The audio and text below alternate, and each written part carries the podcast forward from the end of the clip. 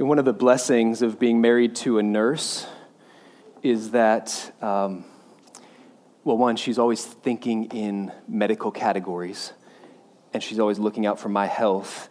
And I've realized, being married to Barbara over the years, that I, I don't think in medical categories. Like, for most of my life, it's just kind of two categories. Do I feel well or do I feel bad? Um, and I'm not much more in tune to my own health than that. I feel sick or I feel fine. Um, but I catch on. I'm a little bit of a slow learner, but over time I've, I've caught on. When, whenever I would mention to Barbara that I had a headache, the first question she always asked me was, how much water have you had today?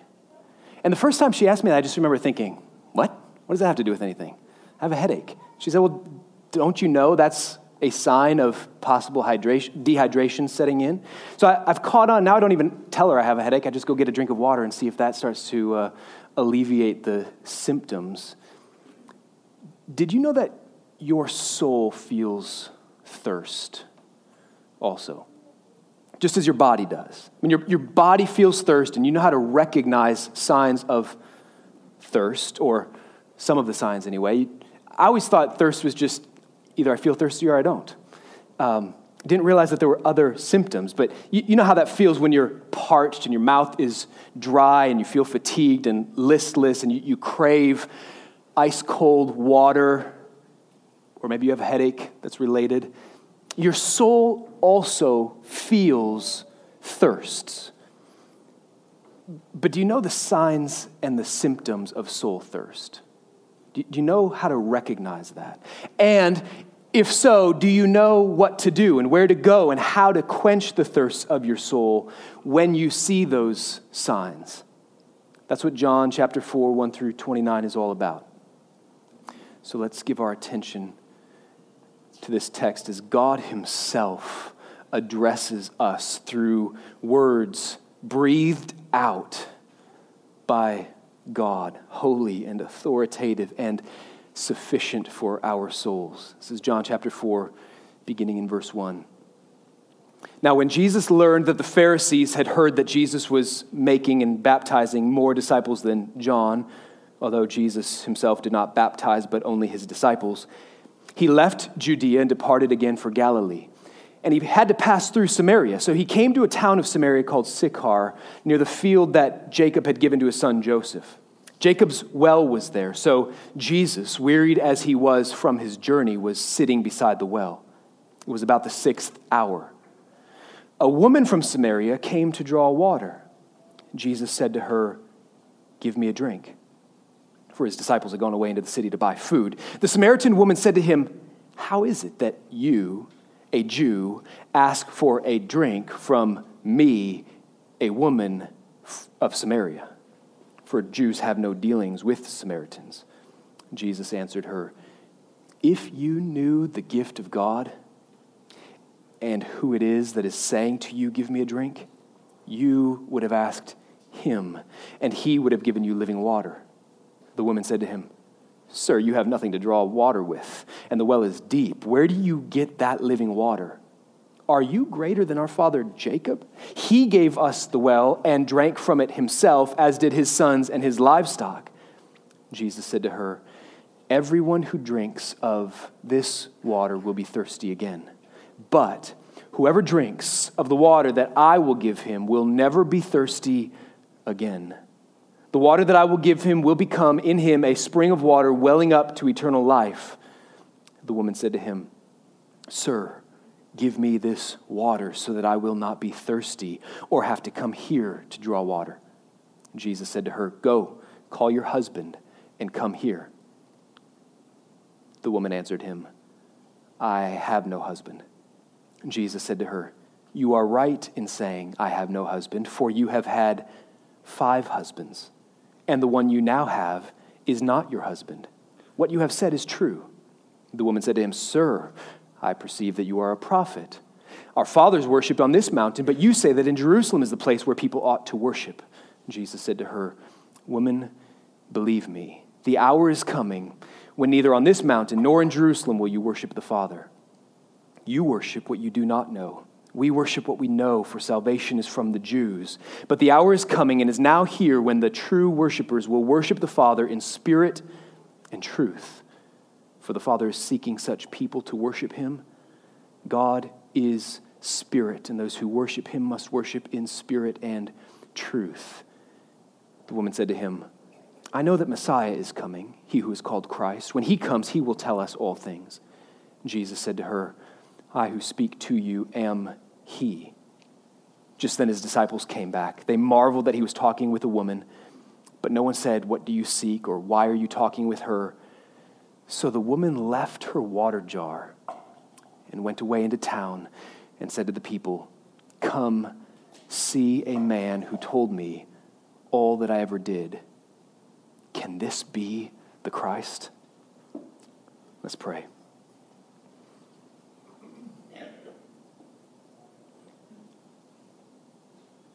Jesus, the words that you speak are spirit and life.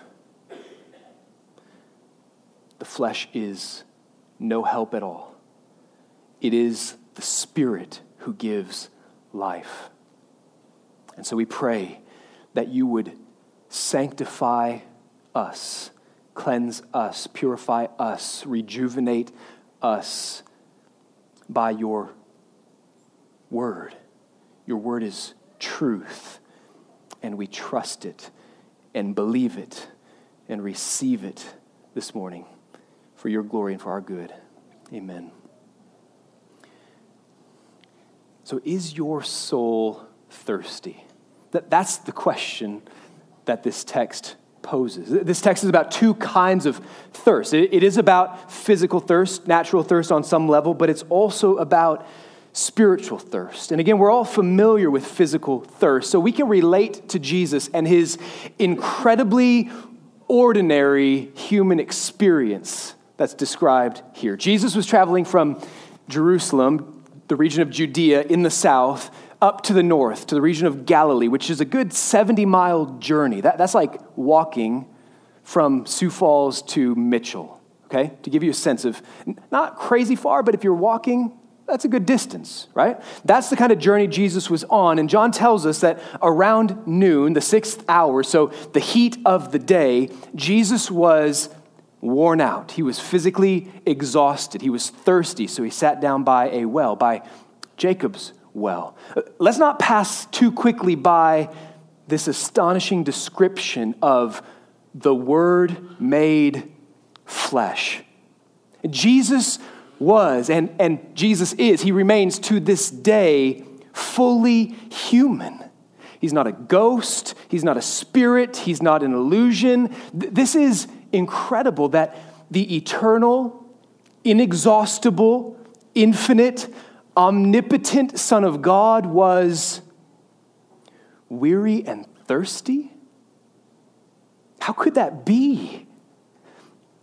Well, here's how, in a nutshell. Jesus is one person with two natures, completely human, completely divine, and those two natures are joined inseparably and yet not mixed. They're not mingled or diluted in any way. Listen to how the Belgic Confession explains this. His human nature has not lost its properties, but continues to have those of a creature. It has a beginning of days. The eternal Son of God has no birthday. Jesus, the man, his human nature, has a beginning. He was born. He has a birthday. His human nature is of a finite nature and retains all that belongs to a real body, like fatigue and thirst. And even though he, by his resurrection, gave it, that is his human nature, immortality, he gave his human nature immortality. Yet that nonetheless did not change the reality of his human nature, for our salvation and our resurrection depend also on the reality of his body. Have you contemplated the glory of that? He took on human flesh in its entirety, not just pieces of it. He didn't just come to pretend to be a human. He took on full human nature and gave it immortality, and your resurrection from the dead depends on him having a body that got weary and thirsty. Here's why that matters. Jesus is about to take a totally ordinary everyday experience for us, physical thirst, as an opportunity to address soul thirst, but not because our bodies don't matter. We're not Neoplatonists. We don't hold to the philosophy of Plato that just the, the unseen spiritual world is perfect and good and anything material is bad and imperfect. We're not Gnostics. We don't believe the soul alone matters and the body is worthless. Jesus came to give immortality, eternal life to whole humans, body and soul, not just to take our spirits away to float in the clouds forever. So, so keep that in mind throughout all of this as Jesus what he as Jesus does what he does repeatedly in the Gospel of John. He breaks into natural, physical, everyday moments with profound and glorious heavenly realities. He asks a Samaritan woman for a drink. And she's initially taken aback by that request. How could he, a Jewish man, possibly ask for a drink from her, a Samaritan woman? But Jesus corrects her. He tells her she's asking the wrong question. The question is not, how dare you ask me for a drink of water? The question she ought to be asking is, would you please give me a drink of water? And he says, if you knew, John four, verse ten, if you knew what the gift of God is, you would want it. If you knew who it is that's standing here in front of you, you would ask me for that. If you only knew. And God's purpose for us through this text is that we would know and ask. It's clear from her response, she's still thinking on a physical, natural level. Verse eleven, the woman says to him, "Sir, you don't have anything to draw water with." That's nice of you and everything, but where are you going to get this water? The well is deep. Where do you get that living water? But Jesus has moved on now from physical thirst to supernatural thirst. He's moved on from natural water to supernatural water. The water that he's offering her is different than the water that he asked for from her. And the reason is because Jesus knows that her soul is parched and dry. And he knows that your soul experiences thirst. And so he puts his finger on the issue when he says to her in verse sixteen, "Go call your husband and come here." What does that have to do with anything? He's not abruptly changing topics. He's, he's moving the conversation from natural water, physical thirst, to the root issue. He is identifying the thirst of her soul. Because we all feel soul thirst, but we don't all realize that what we're feeling is a sign and symptom of the thirst of our souls. Remember from John two twenty-five, Jesus knows what is in every person. And he knows about her that she has been trying to quench the longings of her soul through the attention and the affection of men. She says to him, "I have no husband." Ah, you're right. You have no husband. In fact, you've had five, and the man that you're sleeping with now, you're not even married to. You speak the truth. She may come to Jacob's well for drinking water, but there is no question where she goes when she's searching for soul satisfaction. Jeremiah chapter two, verses twelve through thirteen says that this is the ultimate and the appalling, the shocking sin of all humanity against the living God. Every time you go to anyone or anything other than God to satisfy the thirst of your soul. Listen to this language. Be appalled, O heavens. I mean, God calls the very heavens to be appalled. Be shocked. Be utterly desolate, declares the Lord, for my people have committed two evils.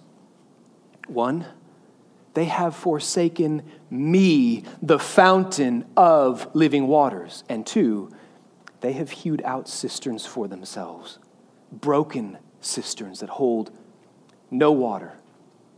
Twin sins, forsaking God, the fountain of living water, and instead turning to broken and empty cisterns that don't have any water in them, and going to those wells again and again and again for soul satisfaction. Be shocked. That's our sin. So what are the broken and empty cisterns from which you try to draw water and satisfy your soul over and over again? Tim Keller, I think, helpfully says, one of the ways you can find out is just finish one of these sentences. Life only has meaning if, fill in the blank. I only have worth if, fill in the blank. So we can start with the Samaritan woman. I only have worth if I have the attention and the affection of a man. But it could be anything, and it is everything in all of us. Life only has meaning if I have power and influence and success. Then my life has meaning. Or life only has meaning if I have the time and the freedom to enjoy fill in the blank with your leisure activity of choice, your hobby of choice. If I don't have time for that, if other people and other things and other responsibilities get in my way, life is not worth living. I only have worth if I have this look, this body image, this appearance. I only have worth if I can maintain control over the fill in the blank, the area of your life. Could be your finances, could be your health, could be your kids, could be your spouse, could be your job. Life only has meaning if I have wealth and possessions and money. Or I only have worth if my race and my culture and my political party and my social issue of choice is on the rise and doing well in the news every day. Or if Mister or Missus Wright is in my life. Or, you get the picture? You have a sense of what that might be for you? Where does your soul go for soul satisfaction? What do you rely on or comfort yourself with when life is hard? Keller says, ask yourself, where, where does your mind turn when you daydream? When you've got free time, where does your mind go? Or, or ask yourself, what gets you through the week or the day? Oh, I can get through this week because this is coming up. Those are broken cisterns. They hold no water. Why, why was it that the Samaritan woman burned through five marriages and was onto her sixth man? Because no amount of attention, no amount of approval or affirmation, no physical attraction could satisfy her soul. Reminds me of this quote from David Foster Wallace, who wasn't a Christian, but as Paul quoted some of the poets and authors of his culture, I think he nails it. This is incredible insight. He's recognizing the emptiness of the cisterns he goes to over and over. He says this, worship your own body and beauty and sexual allure, and you will always feel ugly. And when time and age start showing, you will die a million deaths before they finally plant you in the ground. Worship power. You will always feel weak and afraid. You will need ever more power over others to keep that fear at bay. You will never quite have enough. Worship your intellect, being seen as smart. You will end up feeling stupid, like a fraud, always on the verge of being found out, and so on, and so on. But there's hope for thirsty souls. Jesus freely offers soul-satisfying, living water. That's the main point of this text. John four, verse ten, Jesus says, if you knew the gift of God and who it is that is saying to you, give me a drink, you would have asked him and he would have given you living water. Then in verses thirteen and fourteen, everyone who drinks of this water will thirst again, but whoever drinks of the water that I will give him will never be thirsty again. The water that I will give will become in him a spring of water, welling up to eternal life. Jesus is the source of soul-satisfying living water. But what does that mean? How does that water differ from the water we're used to?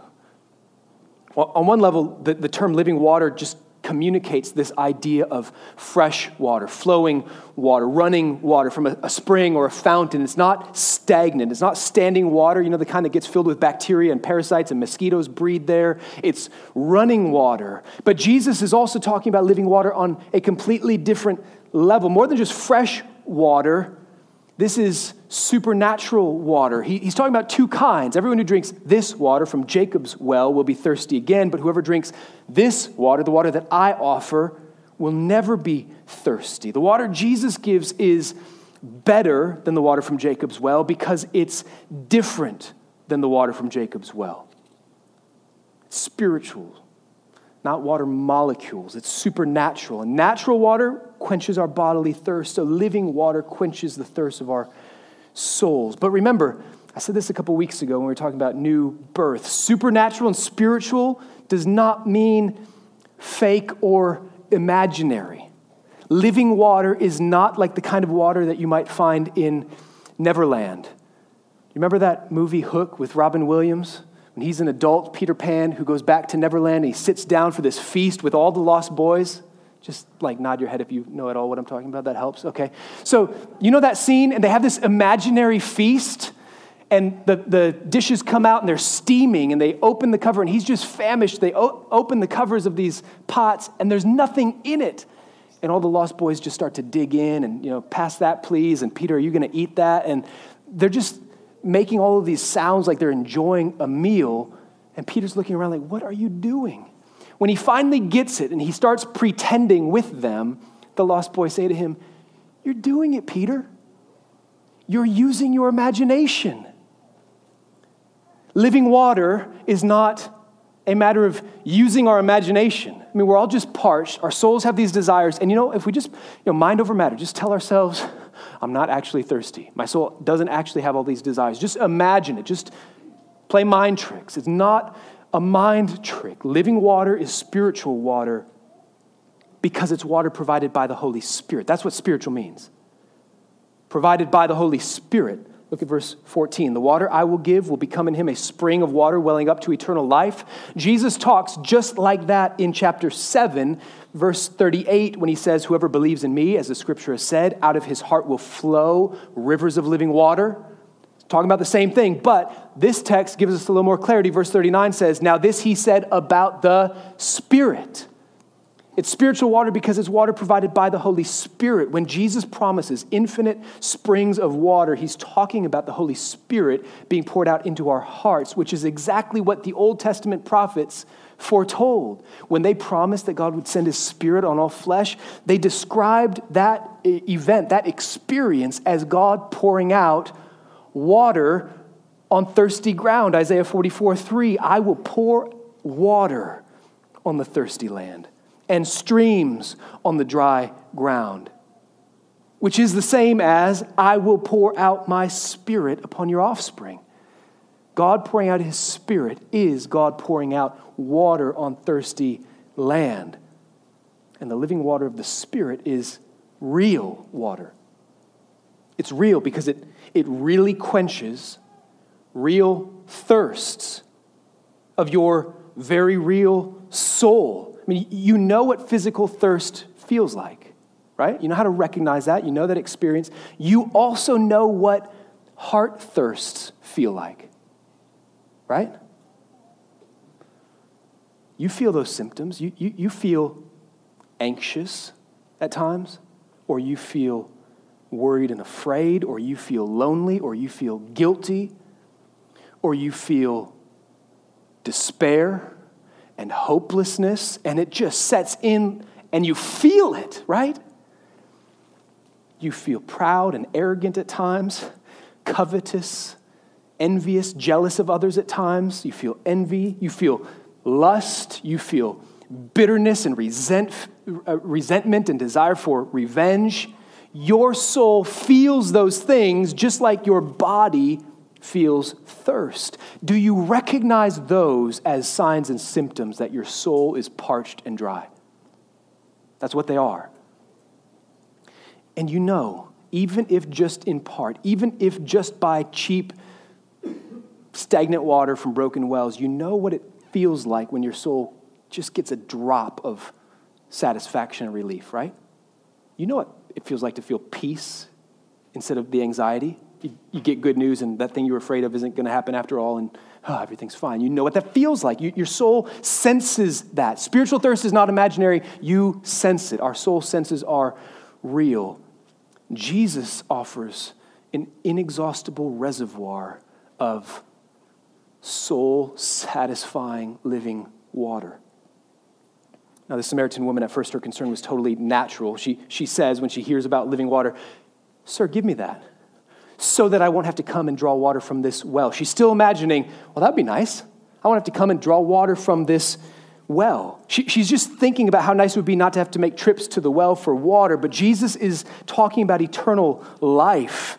Jesus is frequently misunderstood throughout the Gospel of John. Remember Nicodemus and the new birth conversation? And Nicodemus is saying, let me get this straight. How does a man re-enter his mother's womb to be born a second time? Totally thinking on a physical level. In chapter six, Jesus is going to tell people, you have to eat my flesh and drink my blood. And they go, what? And a bunch of people leave. They just walk away. Remember, the Spirit gives life. The flesh is no help at all. Keep that distinction in, in your mind and just ask, is this something that the flesh and blood can do, or is this something that only the Spirit of God can do? Modern plumbing has done for us what this woman was hoping for, right? Saves us trips to the well. Just turn on a faucet and you've got fresh running water. Jesus is not talking about what mere flesh and blood can do. He's not talking about modern conveniences. He's talking about living water for our souls from the Spirit of God he gives to us. And he offers this freely and generously. This is one of the most comforting things to me in this text. He's offering living water to a Samaritan. And that's a big deal, because when the Assyrians took Israelites out of their land, they left a few people in that region. And those people intermarried with foreigners who settled there, and their descendants were the Samaritans. And so the, the Jews who came back after their exile viewed these people as half-breeds. They were not loyal politically. Their religion was corrupt. Ethnically, they were polluted. And so they looked down on them. It's a big deal that Jesus is offering living water to a Samaritan woman.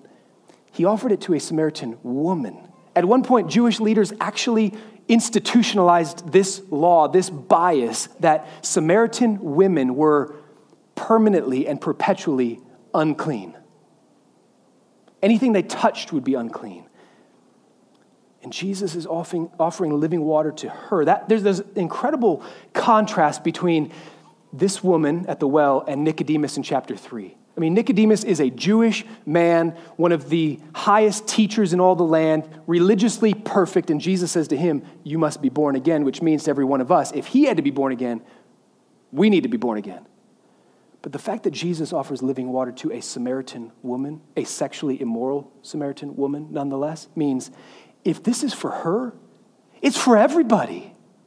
If it was available to her with her past and her social status and her ethnicity and her gender, then all of those categories are, are gone. Nobody is excluded from the offer of living water on the basis of any of those things that people put their stock in. So if you will receive and drink the living water Jesus freely offers, then this is his promise to you. You will never thirst again.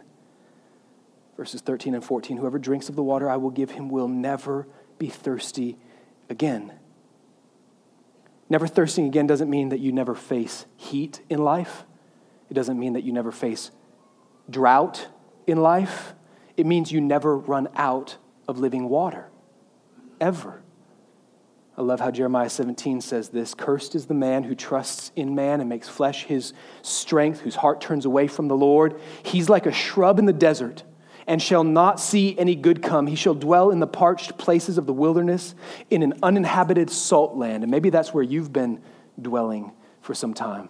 Just feels like a desert. Then listen to this gospel, this good news. Blessed is the man who trusts in the Lord, whose trust is the Lord. He is like a tree planted by water that sends out its roots by the stream. And get this, does not fear when the heat comes. Heat comes. But those who have living water aren't afraid of the heat because they have water, for its leaves remain green. And it is not anxious in the year of the drought. Drought comes. But when you have water, it's okay. And you don't cease to bear fruit. That's what it means to never thirst again. Never thirsting again does not mean that God removes from you your soul desires. It means he satisfies them. He fulfills them with himself. Think about it like this. Have you ever been enjoying a meal that's so good that you just want to keep savoring the experience of tasting the food and eating the meal, but you get full and you realize I have to stop eating at some point, and it's a little bit disappointing because the food's so good? Anybody?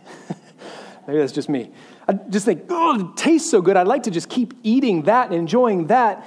When God satisfies your soul desires, he doesn't take away your desire for him. He gives you himself and the ability to go on enjoying him, savoring him. It's not like, oh, I had a sip of that water. Now I'm good. I don't need God anymore. No, we keep going back to this inexhaustible reservoir because he is all that we need and he supplies himself endlessly. That's what it means to thirst no more. That's what broken, empty cisterns can't do. Sin is pleasurable for a time. Sin can offer some kind of pseudo soul satisfaction, but it's stagnant. At the same time that you think it's satisfying your soul, it's poisoning you with all those parasites growing in it. Not the water Jesus offers. Look at verse twenty-eight. So the woman left her water jar and went away into the town. Now, it could be she just went away in such a hurry that she forgot it. Could be that she left it there for Jesus to get that drink he had asked for. I mean, he, he was actually physically thirsty still.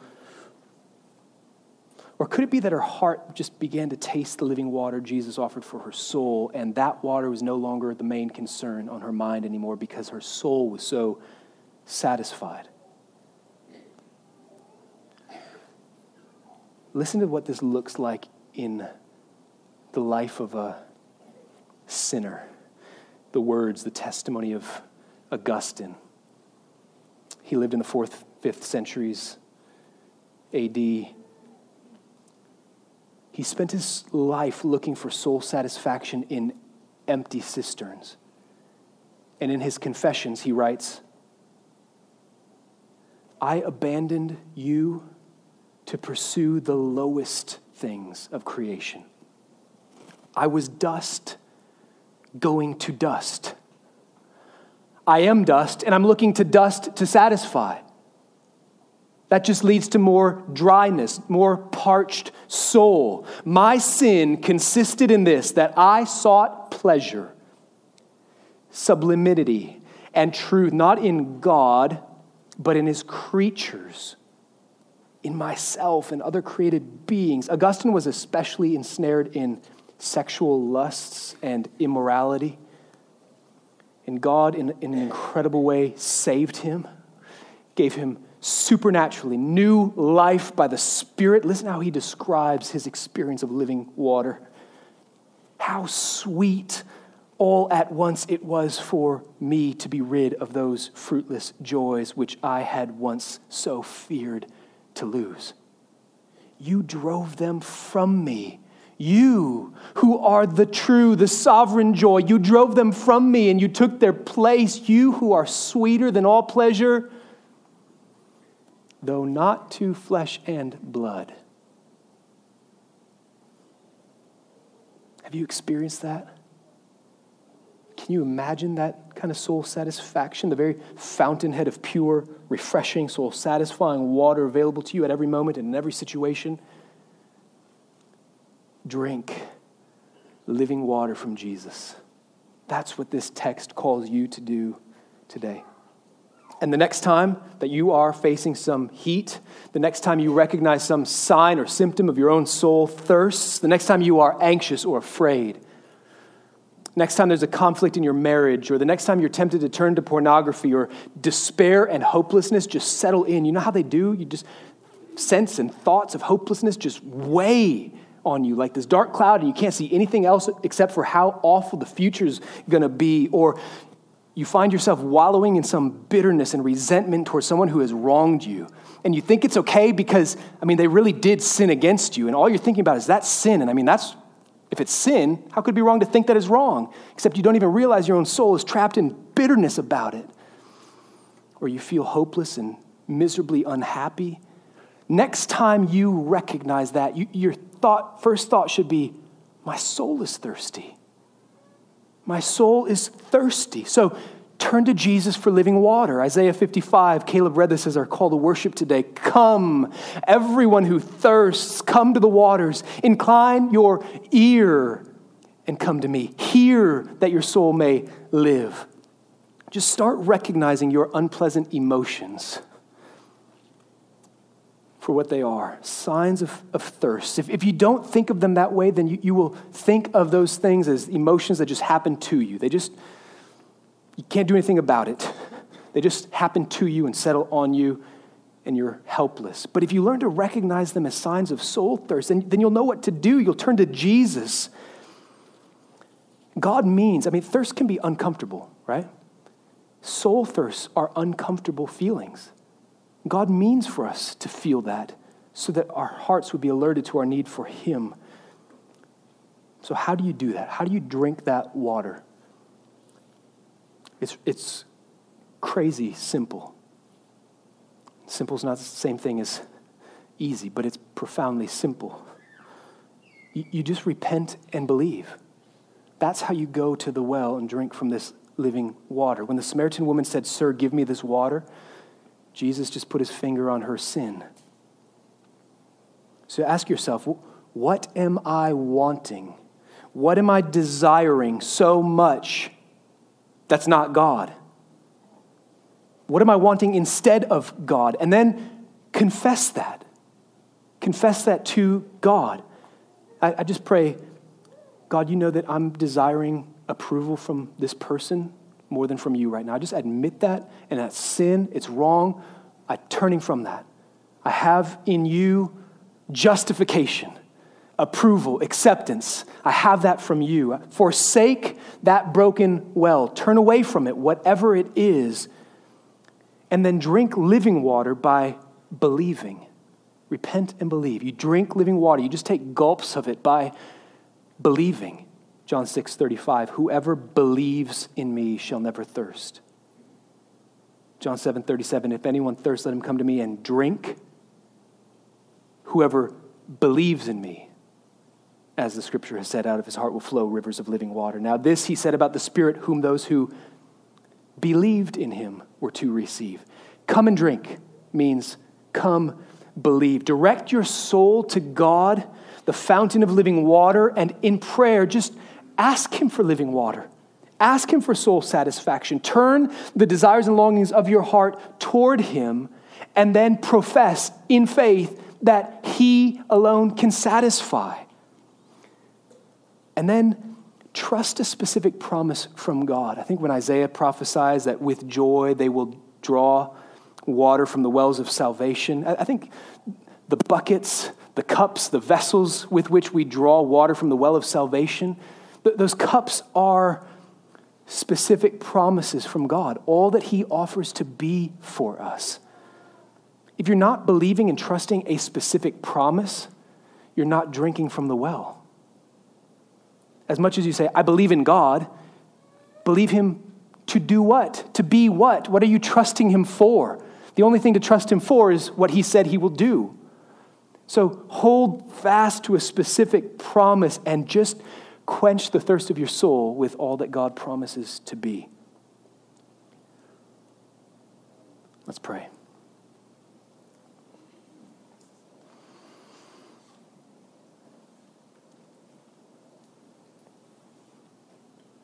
I pray, Father, that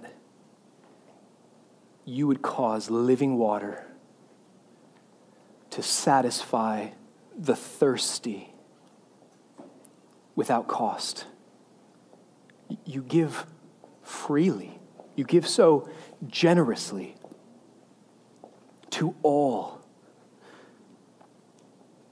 And yet we, in our stubbornness and rebellion and sin, turn away from you repeatedly. And we go back again and again and again to these empty cisterns. Forgive us. Forgive us, O God, and let living water satisfy. Pour out your Spirit upon us that that our souls would taste and know that you are good. And God, would, would you cause that experience of living water in us to be so real and so deep and so joy-producing, so satisfying and comforting, so transformational that, that we would gladly and eagerly and earnestly bear witness to others. There are so many around us whose souls are parched and dry, and they are looking in all the wrong places. And, and we know that, Jesus, you alone are the source of living water, and so use us and multiply our witness in this community that many more people would come to know and drink and be satisfied to your glory and for their good and for our joy. Amen.